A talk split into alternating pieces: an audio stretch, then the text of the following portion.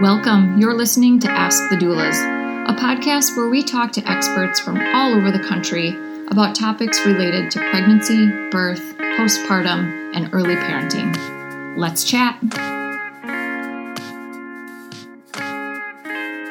Hello, hello. This is Kristen with Ask the Doulas, and I'm joined today by with Amanda Tice. Welcome, Amanda. Thank you so much for having me. I'm very excited to be on your podcast. I'm so happy to have you here.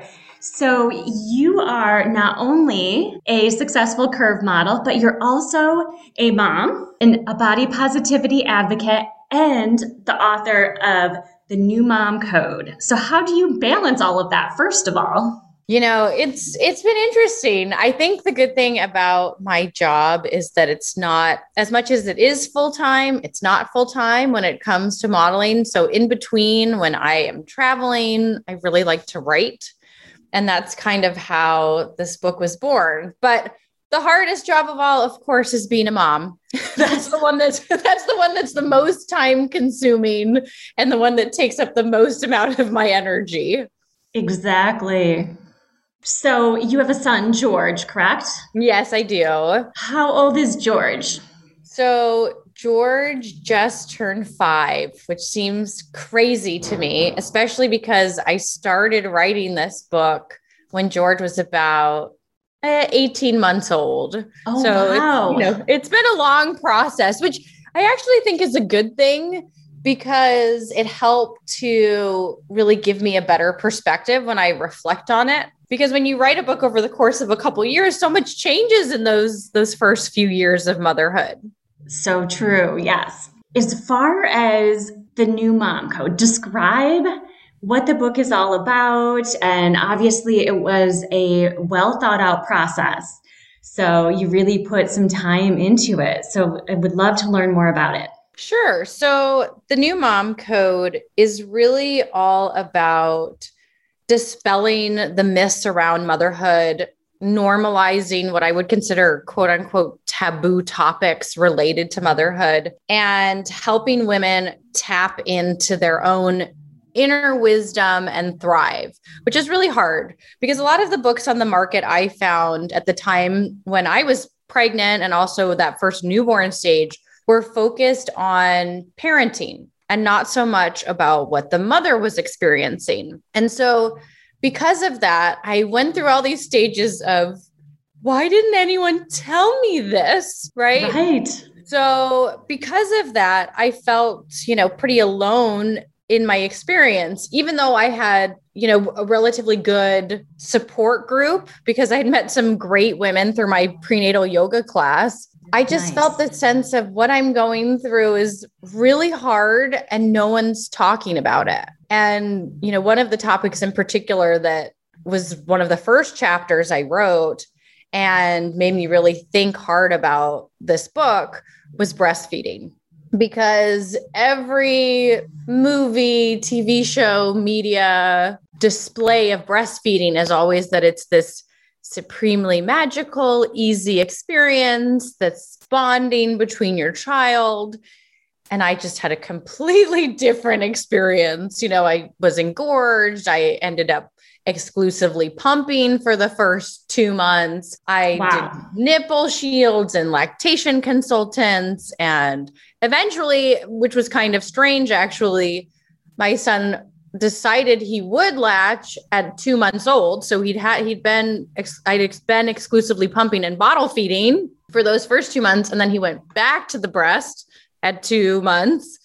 But the whole process was exhausting, and so I just really started thinking about, hey. Moms need to know that this is not like a linear path when it comes to motherhood in general, right?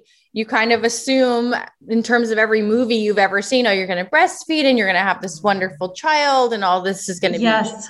It'll be magical, right? And it's not Right. the case. Right. And we don't talk about, you know, the reality as much. I mean, I feel like Hollywood's depiction of the birth experience is dramatized in a negative way, but motherhood tends to be put in this in such a positive light in like like you said breastfeeding which i struggle with breastfeeding both of my kids and i had to see lactation consultants for separate reasons. I mean, I had a daughter in the NICU that didn't want to breastfeed and then a son with a tongue tie. And so, yeah, it is not as easy as no, you would think it would not. be.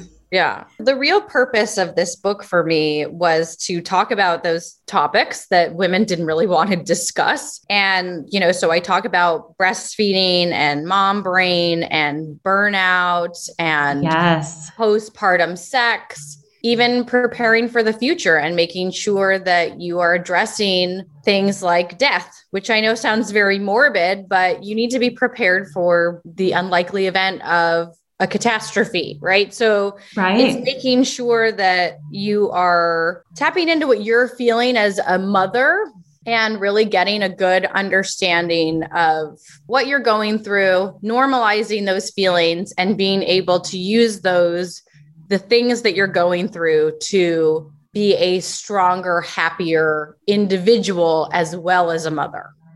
Well, your book sounds perfect for our online course, Becoming a Mother. So we have new and seasoned moms in the course sharing the reality of not only pregnancy, birth, but also especially the postnatal phase. So I will put you on our top recommended list. Yeah, that would be amazing. I mean, the other thing that I like about this book that's a little bit different from a lot of what else is on the market is I provide journal prompts at the end of each chapter so that you can really reflect on your own feelings. But then, in addition to that, I also provide exercises that you can do. So, a lot nice. of books, it's kind of like it's easier read or said than done but then you leave with a, a, a, question of like okay well now that i know this information what am i supposed to do with it? Right. how do i you know how do i put it into action? So i really wanted to make sure that i added this element of having exercises that you could do that would help you change your mindset behavior or perspective on each particular topic.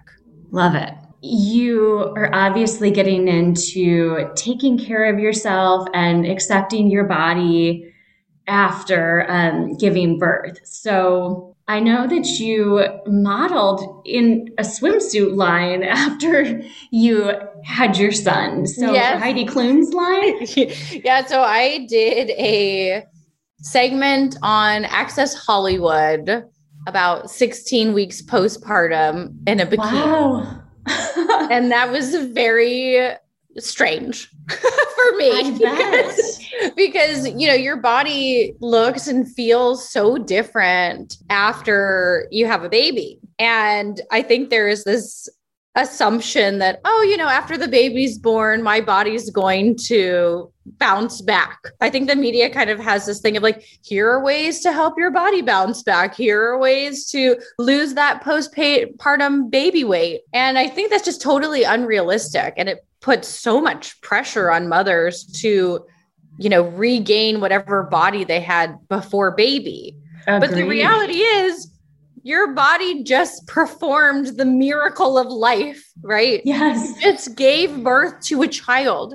You cannot possibly expect that the body you have after a baby is going to be anything like the body you had before the baby. The funny thing about the Heidi Klum bikini story was when I went to the casting for it, I remember putting on the bikini and coming out in front of the casting director and thinking, there is no way they are going to book me for this. Because right, my mind, my body looks so different from what it had looked like before that I I wasn't necessarily there wasn't a connection. You know, my mind body connection was just not there yet so when I booked the job, I was I was a little anxious and panicked and concerned as well because I was definitely still in the thick of breastfeeding so I was like, well, I'm going to be modeling a bikini, but yet the size and shape of my breasts are going to be fluctuating while yes. this is all happening. right. so, you know, it it was an interesting job to accept, but in the long run, I'm really glad that I did it because I think that so many women need to see real bodies, right? So at the true. end of the day, yes. it's like as much as I have uh, felt a little self conscious and I hadn't really gotten on board with what my new body looked like yet, I hadn't had that adjustment period. I felt this need to be like, okay, well, this this is what it is. It's like, let's be real. Instead of trying to be something we're not, let's be who we are. So, yes. and the thing is, in in the moment too, I feel like it's so important to embrace whatever your body looks like. That's the thing that always drives me crazy when it comes to women is we tend to look back at old pictures of ourselves and say, oh, I was so skinny and I don't look like that anymore. And then, you know, in that moment, yeah. I'm sure that woman or whoever it is is looking at their body and saying, oh, I could still be skinnier. I could still be curvier, or I could have worn something more flattering. We're always kind of picking ourselves apart because that's what society tells us that we're supposed to do. Yes. And I find it very frustrating that we have gotten into this narrative on a, you know, larger scale that we're just not good enough. And all bodies and shapes and sizes are different. So we should stop trying to fit into this box, you know? Exactly. So, so you were one of the first curve models. And so it seems the body positivity movement didn't come, um, you know, later on as many women after delivering and accepting the changes in their body, you were one of the earliest advocates. Right, for sure. I mean, I would say there were a handful of women that came before me that are what I would consider plus size supermodels. Yeah. There was M, you know, Ashley Graham is now exploded in her career and she was modeling probably five or 10 years before me. But it wasn't really until I would say halfway through my career that this idea of body positivity became a little bit more acceptable. And the interesting thing about the industry, too, is throughout the course of my modeling career, I've probably I've been anywhere from a size 8 to a size 16. Yeah. And you know, there are constantly shifts in the industry in terms of, oh, well, we want curvy to be a 12. Oh, we want curvy to be a 16. Or, oh, we don't really, we just want you to have like larger breasts and larger hips, but we really want you to be like an 8 10. Oh. So, you know, there, there, there's, and I have always been someone who has said, I am not going to gain or lose weight as a curve model. I will just be whatever I'm going to be in that moment. And you can, as the agency, it's your job to work me at that size. But Beautiful. I do, I mean, so many other models that I work with had such a hard time with that because they would have consistent clients and they'd be a size 14 and then those clients would all of a sudden say, oh, well, we're going to start using a size 16 now. So then they would try to make themselves larger. And then the industry would shift and be like, oh, well, we wanted 12. Oh, no. And then they had no possible way of all of a sudden losing 30 pounds, right? Exactly. Hey, Alyssa here. I'm just popping in to tell you about our course called Becoming. Becoming a Mother is your guide to a confident pregnancy and birth all in a convenient six week online program. From birth plans to sleep training and everything in between, you'll gain the confidence and skills you need for a smooth transition to motherhood. You'll get live coaching calls with Kristen and myself, a bunch of expert videos, including chiropractic care, pelvic floor physical therapy, mental health experts, breastfeeding, and much more. You'll also get a private Facebook community with other mothers going through this at the same time as you to offer support and encouragement when you need it most.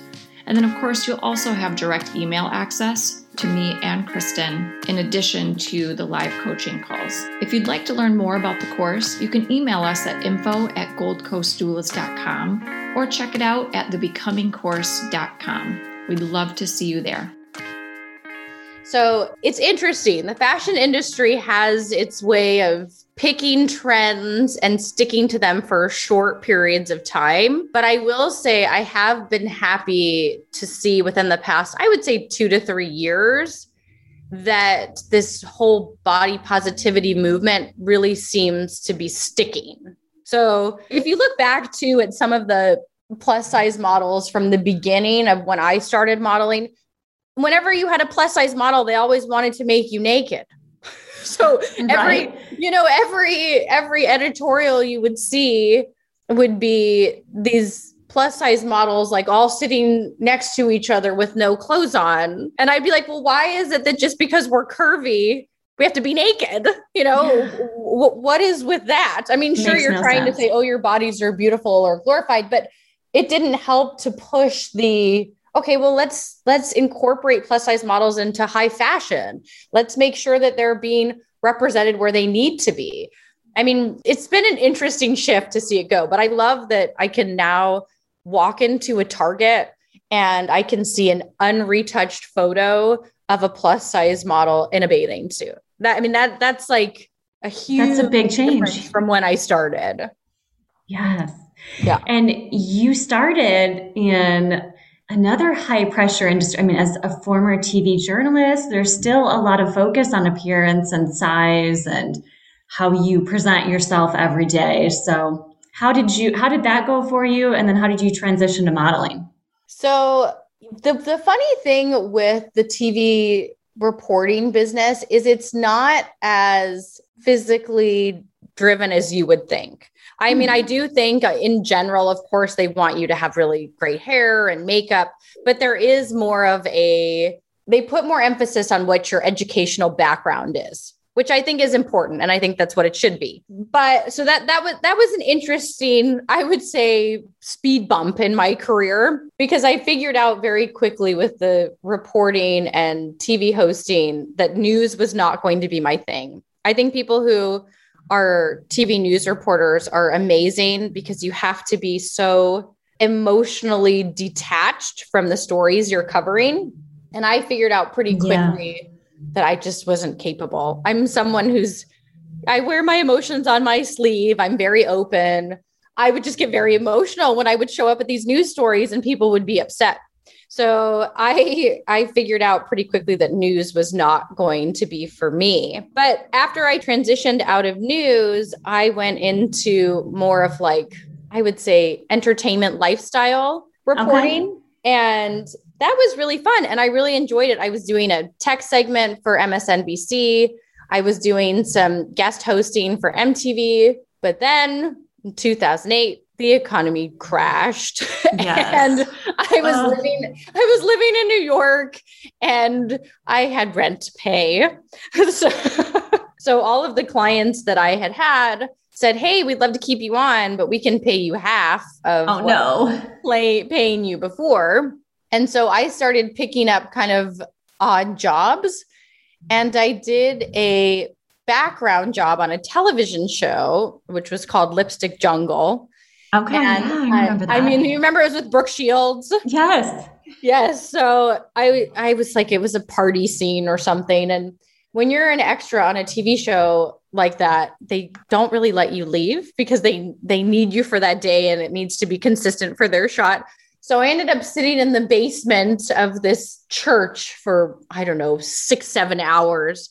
And the guy I sat next to happened to be a photographer as well as an extra because he was trying to make money too. And he said, Hey, I really think you could be a plus size model. And I said, What's a plus size model? I mean, I had no idea yeah. that there was even such a thing. And he said, Well, you know, I work with Wilhelmina and Ford.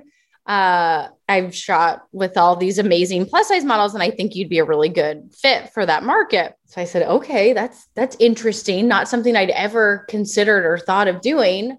Sure. And after that extra job, he took some just random pictures of me to update my headshots. And on one rainy day, Wilhelmina had an open call, and I took those pictures to the agency, and they signed me that day. Amazing. So it completely changed my life. I hadn't necessarily anticipated that I was going to stop hosting and doing television and start modeling. But at the time, modeling paid so much more than hosting that I was happy to say, okay, I will take the modeling job over the hosting job. Okay. And that's how my career was born. Love it. That yeah. is so inspiring. So it just shows that you need to uh, to take risks in life and yeah, for sure. And you know, it's funny because I feel like people underestimate how much can fundamentally change in your life in a short period of time. I mean, my yes. life really changed overnight just by me being proactive. If I, I mean, no one was saying, oh, saw me on the street and handed me a card and said, you should be a model. It was, I was proactively looking for work and I thought, hey, maybe this could work out. And I spent the time and energy trying to pursue it. And i was also old for for being a model. So that also just goes to show you that anything is possible because i i started modeling when i was 25 okay. most models end their careers at 25 right. So and i'm still i'm still doing it now and i'm 38 so, so do you get into the work life balance and important decisions that women need to make in the new mom code i do and i don't I mean, I think the biggest thing that I talk about in the book that touches on on this sort of stuff is I talk about burnout. I talk about juggling, which I think is really important. But I also talk about how you really need to chase your dreams as an individual because just because you become a mother doesn't mean that you have to give up the dreams that you have. You can use the dreams that you have to be an inspiration to your child. Yes. So, you know, I really, I really do talk about all of those things, but I do talk a lot about balancing because I, I talk about how to juggle and different ways you can juggle and how you deal with burnout because I think both of those things are really important when it comes to being a working mom. Exactly. And there's so much talk about self care, you know, now, especially with the pandemic, but burnout and really prioritizing your needs and communicating what you need from friends and family and your spouse is so important. I completely agree. And I think the thing is, too, and I've had a couple conversations about this on my Instagram lives recently, but it's the fact of asking for help people are always very reticent to ask for help. And we need to get over that being stigmatized because, for yes. the most part, your friends and family want to help. They're just not really sure how to help. So, instead of allowing yourself to get to a point where you're so severely burnt out that you are having, you know, anxiety and depression, it's important to notice that you are getting so burnt out that you need help and recognizing when you need help and getting the help that you need. So, you know, it's it's hard to sometimes ask for help, but so it hard. makes a world of difference in your mental health if you're willing and able to do it. Agreed. Um, and I have to say, so another friend of mine who is a prenatal yoga teacher and she just recently became a doula as well and she's amazing santa monica california um, she had the best idea i'd heard in a long time when it came to asking for help which is instead of um, you know telling your friends that you just need help they not they're not really sure what they need to do. So what she has done is she's created a list of things. She sits down with her clients and says okay what things do you need to do throughout the day? So does that mean you need to take the dog out? Does that mean you need to, someone to take the trash out? Does that mean you need someone to wipe down the kitchen counters? What are yes, those unload everyday the dishwasher. daily yeah. activities right? And you take them and you write down all the things that you need to do and then you post them on your refrigerator. So then when a friend comes over to help with the baby or wants to help you, you can say, if you could just do one of the things on my refrigerator, that would be super helpful. Right? Yes. Because Beautiful. people people don't want to say, "Oh, would you mind taking my trash out?" Right? That that feels uncomfortable. Whereas if you just say, "Oh, could you do one of those things on my list?" There's no problem. Your friend would be happy to take your trash out. Right. Yes. So I, I love that idea of kind of creating a list that you could either send to friends or post on your refrigerator when they came over that were actually things that would help you when you were in the thick of it or you were really burnt out. Because otherwise, you feel like you're entertaining your friends, and you, if you need to feed. It's uncomfortable to walk away. You want your house to be spotless. So it's nice to really have options. Yeah, I for agree. our friends and family. I, I so, agree.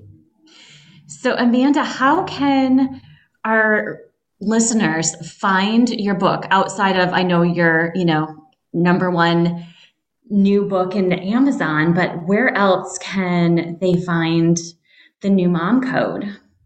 So you can find the new mom code on Barnes and Noble as well as Amazon. Uh, and you can find it pretty much where any books are sold. We just also did the release on iBooks as well. So, pretty much any awesome. online platform, you can find it there. And if you want to learn more about me, you can find me on Instagram at Amanda Tice, or you can go to my website, which is just amandatice.com. Okay, love it. So, are you doing a book launch or what are you doing to promote the new mom code? So I just had a book launch party last week, which was great because it was a self-care event for moms, powered by moms. Fun. So uh, yeah, it was great. I had a bunch of mom-owned businesses all come together and have this amazing self-care event. But I think for the future, I'm for sure going to be doing more book signings and hopefully some workshops and events that are um, down the pipeline. Well, I will share that with our doula clients and our becoming students and our listeners when I get more info on yes, upcoming sure. events. Yeah. I'm all about it. I'm excited for the next chapter. And, you know, more than anything, I'm just really excited to get my message out because I just feel like so many new moms are struggling and feeling alone and isolated. And this book is really all about combating that and making sure that women are really getting the attention that they deserve.